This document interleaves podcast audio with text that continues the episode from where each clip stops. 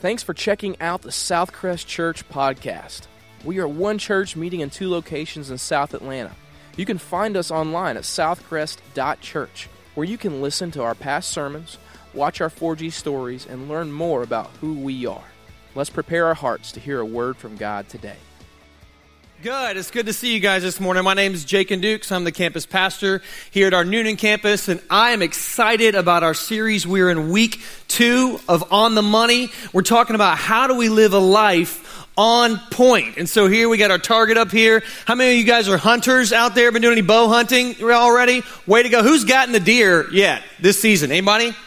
Nobody yet. Okay, so you could be the first at Southcrest to bag a deer, and we'll all know about it. All right, so because I'm going to be asking you, but how, how, we're asking the question: How can we live a life? on point. And I'm really excited about this series because, you know, it'd be really easy when you're talking about a series on money to just kind of check out and be like, you know what? I don't need this. I don't want this. I'm not going to be here. So thank you so much for coming. Here's what I believe.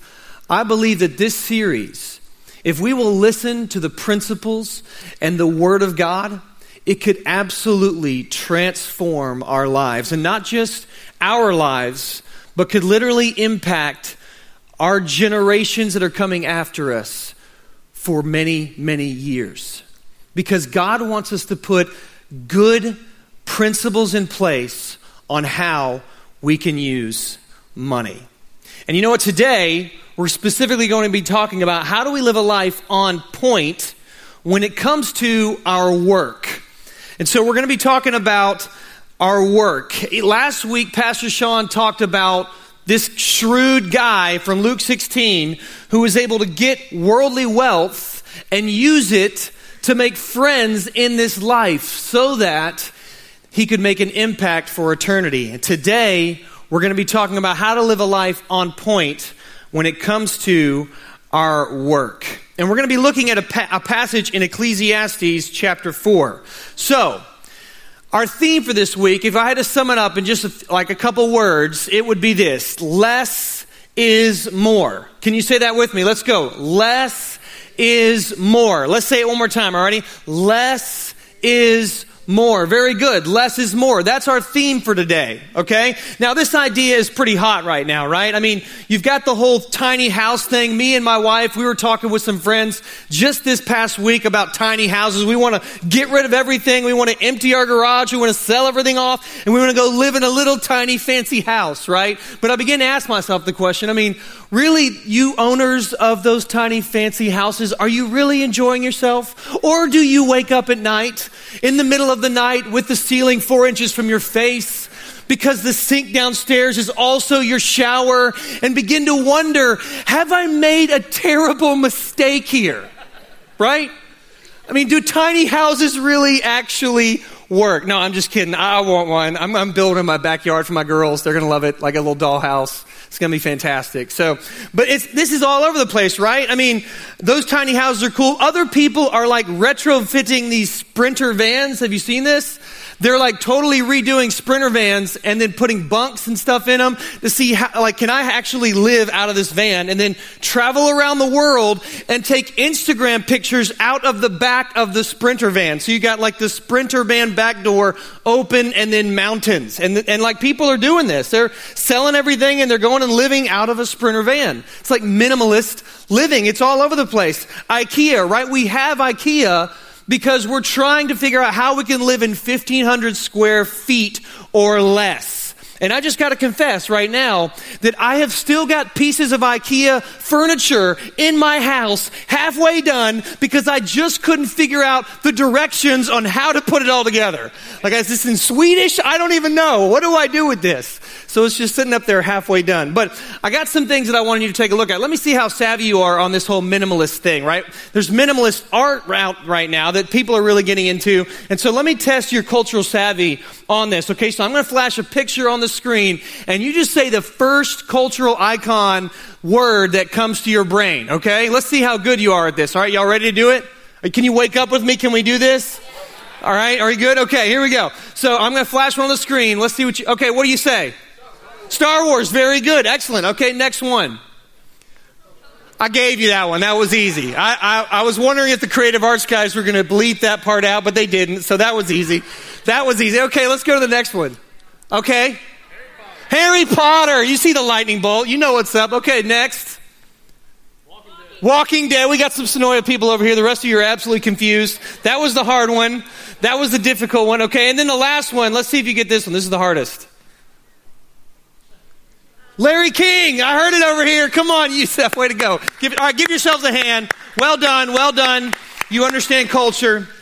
Okay, so sometimes less is more, right? Sometimes in life, actually less is more. And this truth applies to our work as well. You see, what's happening, and we're seeing this in our culture, is that we're actually literally working ourselves to death. And there's an actual term for this in Japan. It's called karoshi, and it literally means death from overwork. And so they've got a whole system set up in their society to provide benefits to people who experience karoshi. But if we think that this is just a Japanese problem, think again, because in America, Gallup tells us that Americans work, full time Americans work an average of 47 hours per week. What does that mean? That means that if you're a full time person working in America, you're working six days a week. That's what pretty much the average is. So, this, and that doesn't even include the things that we've got to do like around the house. So we got to think about this. We are working a lot. We are even working ourselves to death. And here's the cool part, right? We need a balanced perspective on work. And the good news is this is that in Ecclesiastes, written nearly 3,000 years ago, we have a perspective about work that is just as relevant today as it was then. And it's revolutionary for the way that we could see ourselves and the way that we can see our work. And we're going to be talking about that this morning. So, if you if you'd like to turn with me over to Ecclesiastes chapter 4, and we're going to be starting in verse 4. Let me pray for us real quick and we'll jump in. God, thank you for your word. Lord, thank you for the ability to work. Thank you that you've given us good things to do. God, I pray that you would open up your word to us and your spirit would teach us on how we can live a life that pleases you in regards to our work. We pray in Jesus' name. Amen.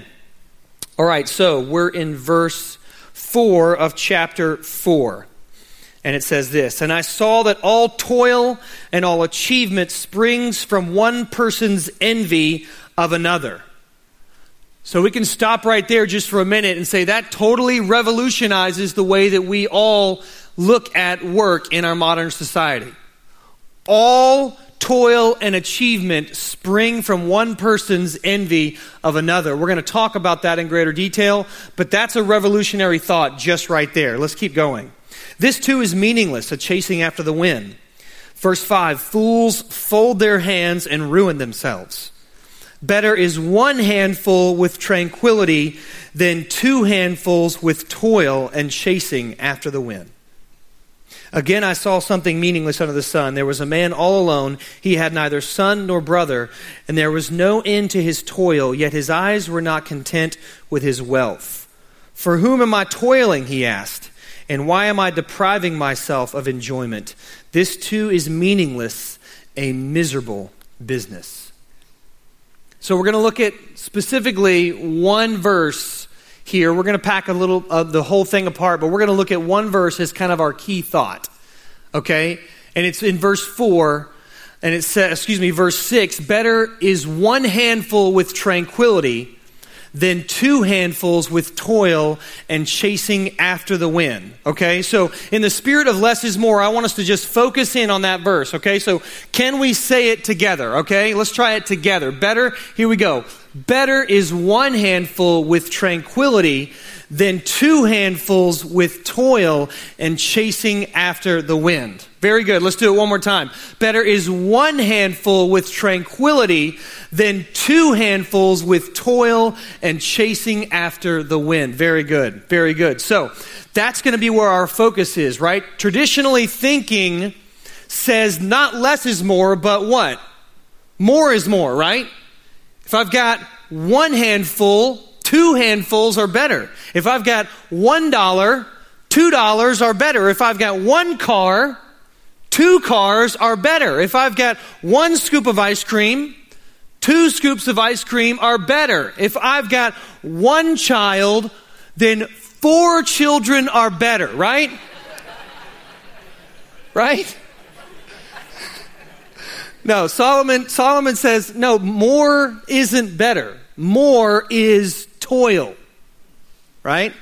More is toil. More work means more toil. So, here's the thing though, we didn't start out this way when it comes to work.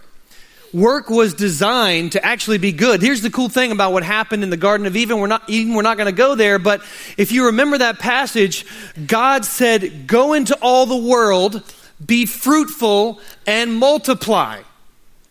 Okay? So in the beginning, once God spun the world out into creation and made everything so, he actually left things undone for us to do.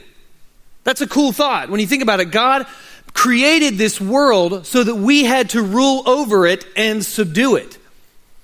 And so, in the beginning, in our original design, God made work a part of our destiny, a part of our creation, a part of who we are as humans. So working is good. What happened? Well, there was a curse that happened after man sinned. And God said, Cursed will be the ground that you work.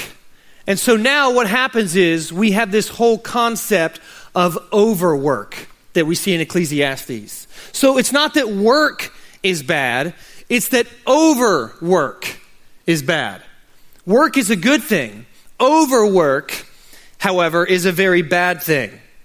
And so the curse has led all of us to overwork.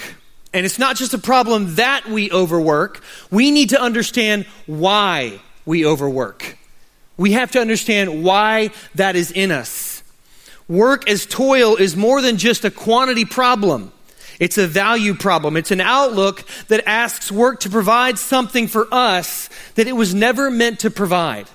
Okay? And I'm going to tell you what that is. You see, work can't deliver on its own on its own promises to us. It promises promises us certain things, success, viability, respect, honor, but work can't even deliver on what it promises to us. And so, here's the way that we will live our lives. We will either get a name for ourselves from God or make a name for ourselves from our work. We will either get a name for ourselves from God or make a name for ourselves from our work. And here's what I want to share with you this morning work becomes toil when we expect it to bring us recognition. Work becomes toil when we expect it to bring us recognition. What does verse, verse 4 say in our passage? All skill and work comes from a man's envy of his neighbor. And so what we see was when we find toil in work, it's because we are trying to work, work to, eh, to get work to do something for us it was never meant to do. We're trying to find recognition from our work. Now, how can the writer of Ecclesiastes say such a thing? I mean, this is a pretty skeptical view, right? All skill and work comes from a man's envy of his neighbor. I mean, who is he to even say this? Well, if you read, uh, read back in chapter 2, this guy actually gives you his credentials, and he's, he's done incredible things. He tells us that he's done things like I undertook great projects, I built great houses, I made gardens, I made parks, I made reservoirs and water groves, I amassed silver and gold for myself. And so the writer here, who is Solomon, we believe, he has done incredible things. It's not just that he's had success, he's had astronomical success in his life. So, if anybody is an, an, expert and able to speak about the way success works and what it can deliver, it's Solomon. I mean, it's one thing, right, for us, those of us who are not very successful, to look at the very successful and judge them and be like, look, you know, they probably got there, you know, they probably stepped over lots of people, they, they probably got there by immoral means. That's not what this writer is doing. He's saying, look, I've been there, I've done it, I've got the success. I've had this great life. I've done these incredible things. I've all these projects, investment into the land. I've done it all. And he's saying all work is meaningless because it's about trying to get our recognition from someone else. So, envy of our neighbor. That's really what he's talking about. This is so true, though. When you think about our work, when we overwork, we are actually making work a functional God in our lives because we're trying to get work to meet a need that only God was designed to meet in our lives. And that's when and why we overwork. Because we begin to try, we begin to think, you know what, it's not just that I have to do this well, it's that I have to do it better than the next person, right? We start comparing ourselves. It's not just that I'm going to work hard, it's that I actually have to work harder than someone else. It's not just that I am going to be successful, it's that I actually have to be more successful than someone else. And so work then begins to bring us validation. We want work to bring us esteem. We want work to bring us recognition and fame. We want it to bring us security. We want it to pay off in our lives. And we expect it to do and bring what only God can do and bring in our lives. And work becomes toil when we engage in that. And that's the why. That's how work, something very good, can turn into something very, very bad for our lives when we try and get it to accomplish things that it was never designed to do. Things that we can only get from God. And what this is, really, it's a root of pride. C.S. Lewis said it this way Pride is essentially competitive.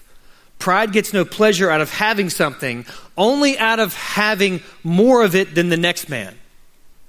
We say people are proud of being rich, but they are not. They are only proud of being richer than others. And that's what's going on. When we overwork, we are comparing ourselves. Just like the writer of Ecclesiastes says, all work comes about from our envy of our neighbor, and it becomes toil. So, what is the proper view of work? If we want to look at the right way, it's not two handfuls with toil, but one handful with tranquility.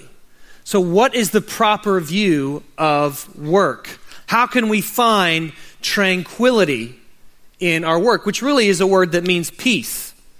How can we find peace and rest in our work?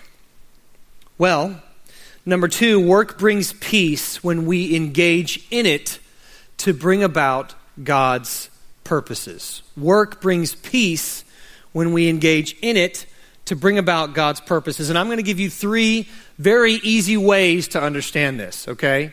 When we say God's purposes, what are we talking about? Well, three practical ways to do this, okay? Number one, we need to cut back.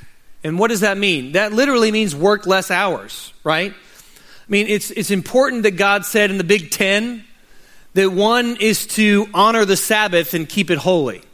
Think about this, right? God could have done anything in creation. He chose to take a whole day after he created everything to rest. And so here, the thought is we are human beings, not human doings. We're designed to rest, and so we must work out of our rest, not rest from our work. Think about it this way when God created man on the sixth day, the seventh full day, the first full day that we had in this life as humanity, was a day of rest. We were designed to understand rest and work as a rhythm. One handful with tranquility is better than two handfuls with toil and striving after the wind.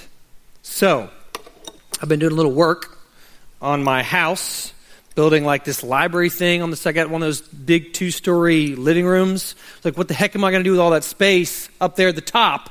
It's just sitting there. I'm heating and cooling it. You know, let's make this thing functional, all right?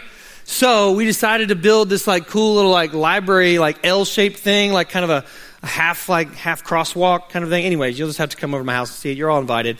Come on over. Um, but anyways, I've been doing some work, and so I've had these tools in my hands quite a bit. Um, but look, if you think about it, right? Let's just very practically look at it. Like one hand, if I'm going to use this hammer, you know, if I'm going to start nailing a nail, which who uses a hammer anymore these days, right? I mean, it's that nail gun, pa, pa, pa, it's really easy.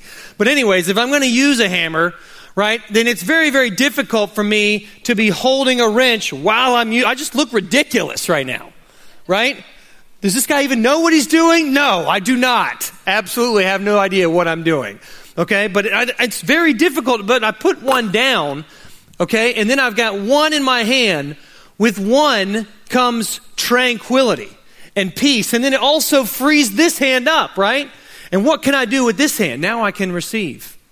Now I can receive from God who will give to me rest and peace and life and sustenance and joy.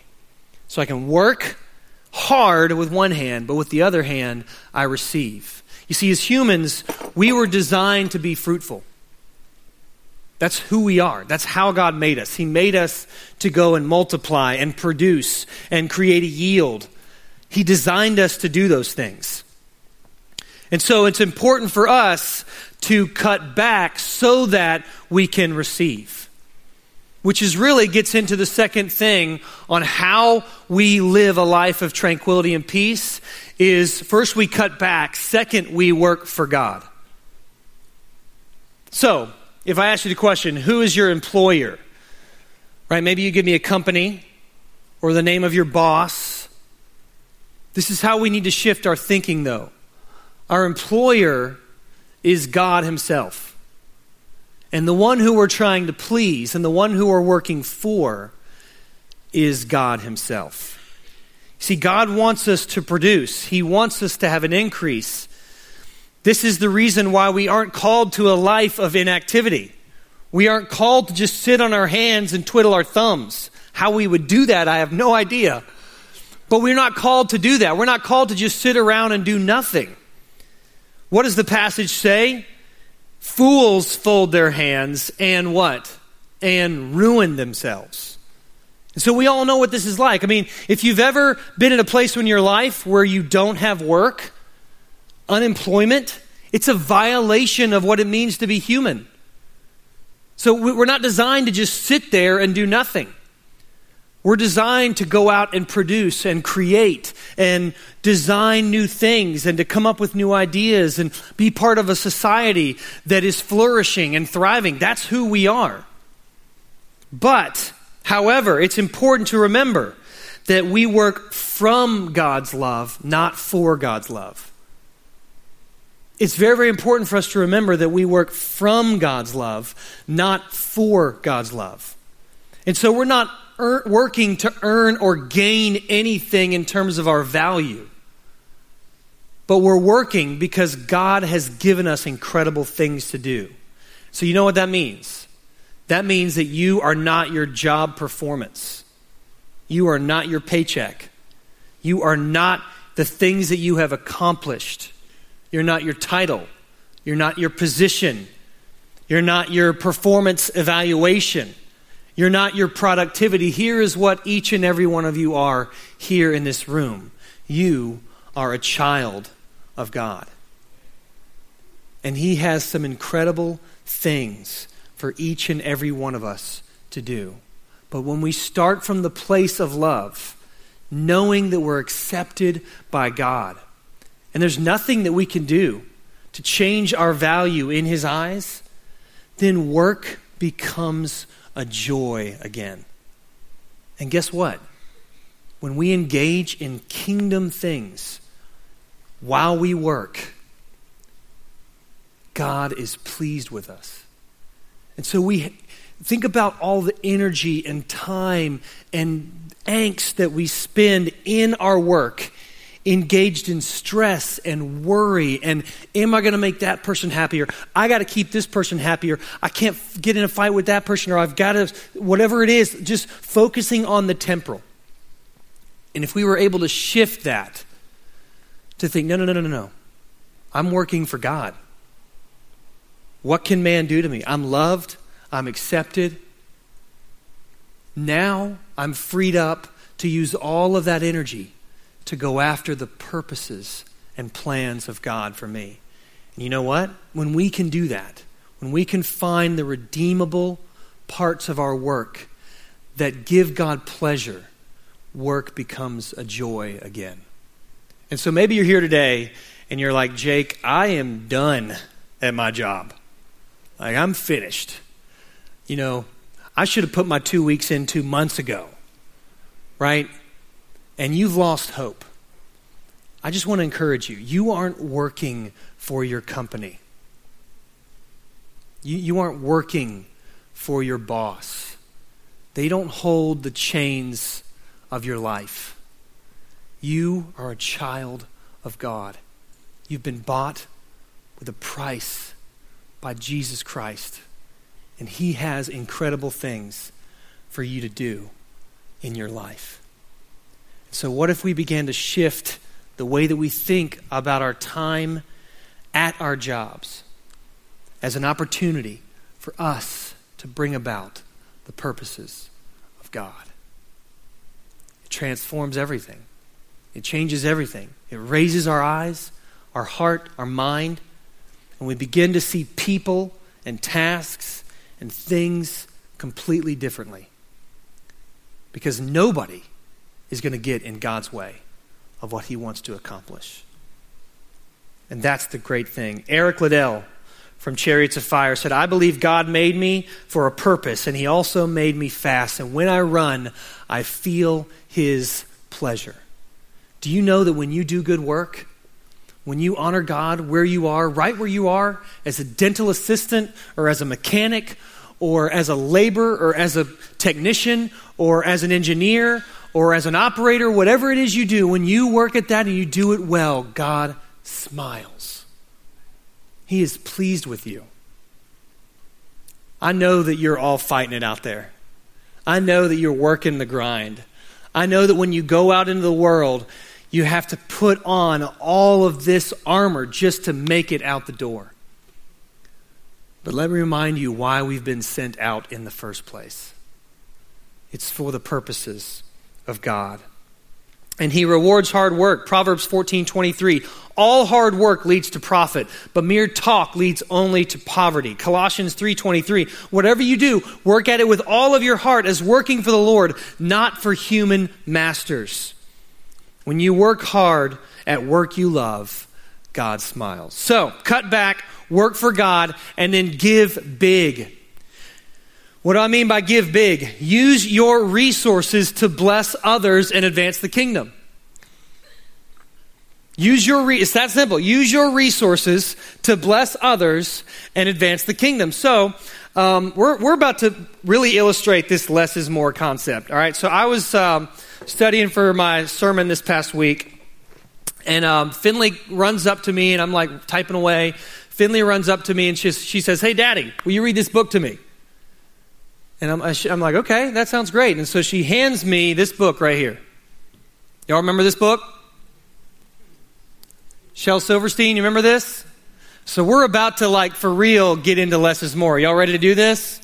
I want you all to pay attention, class. Give me your eyes and your ears. All right, I'm going to read this for us this morning. I just want you to sit back and enjoy and listen. I think we got the pictures up there so you can read along. Let's go. Once there was a tree and she loved a little boy. And every day the boy would come, and he would gather her leaves and make them into crowns and play king of the forest. He would climb up her trunk and swing from her branches and eat apples. And they would play hide and go seek. And when he was tired, he would sleep in her shade. And the boy loved the tree very much. And the tree was happy. But time went by, and the boy grew older. And the tree was often alone. Then one day the boy came to the tree, and the tree said, Come, boy, come and climb up my trunk and swing from my branches, and eat apples and play in my shade, and be happy. I am too big to climb and play, said the boy. I want to buy things and have fun. I want some money. Can you give me some money? I'm sorry, said the tree, but I have no money. I have only leaves and apples. Take my apples, boy, and sell them in the city. Then you will have money, and you will be happy. And so the boy climbed up the tree and gathered her apples and carried them away. And the tree was happy. But the boy stayed away for a long time, and the tree was sad. And then one day the boy came back, and the tree shook with joy, and she said, Come, boy, climb up my trunk, swing from my branches, and be happy. I am too busy to climb trees, said the boy. I want a house to keep me warm, he said. I want a wife and I want children, and so I need a house. Can you give me a house? I have no house, said the tree. The forest is my house. But you may cut off my branches and build a house. Then you will be happy. And so the boy cut off her branches and carried them away to build his house. And the tree was happy. But the boy stayed away for a long time, and when he came back, the tree was so happy she could hardly speak. Come, boy, she said, she whispered, come and play. I am too old and sad to play, said the boy. I want a boat that will take me far away from here. Can you give me a boat? Cut down my trunk and make a boat, said the tree. Then I can then you can sail away and be happy. And so the boy cut down her trunk and made a boat and sailed away. And the tree was happy, but not really. After a long time, the boy came back again. I am sorry, boy, said the tree, but I have nothing left to give you. My apples are gone. My teeth are too weak for apples, said the boy. My branches are gone, said the tree. You cannot swing on them. I am too old to swing on branches, said the boy. My trunk is gone, said the tree. You cannot climb. I am too tired to climb, said the boy. I am sorry, sighed the tree. I wish that I could give you something, but I have nothing left. I am just an old stump. I'm sorry. I don't need very much now, said the boy. Just a quiet place to sit and rest. I am very tired. Well, said the tree, straightening herself up as much as she could. Well, an old stump is good for sitting and resting. Come, boy, sit down. Sit down and rest. And the boy did, and the tree was happy. And isn't it interesting that Shel's poem illustrates the joy and happiness of a tree, and yet a boy who doesn't find rest until the very end of his life. And so, what are the things that are going to make a difference? There are only a few things that we can invest in that will outlast us. And every one of those things are eternal. They're souls of human people, and they're kingdom resources that we invest. We've got one life. Why would we waste any time? Why would we waste any opportunity to make an investment into the things that matter? So cut back, work for God, give big, go for it. God wants to make a difference through you. Your life, it's redeemed.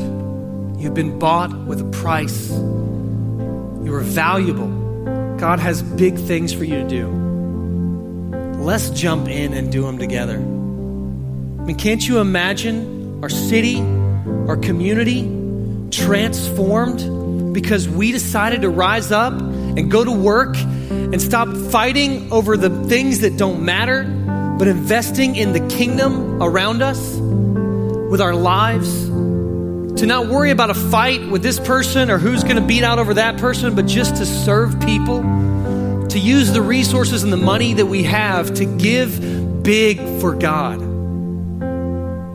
That's what living a life on point looks like.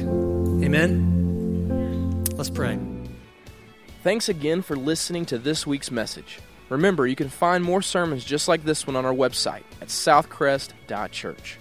If you have any questions about our church, email us at hello at southcrest.tv. We'll see you next time.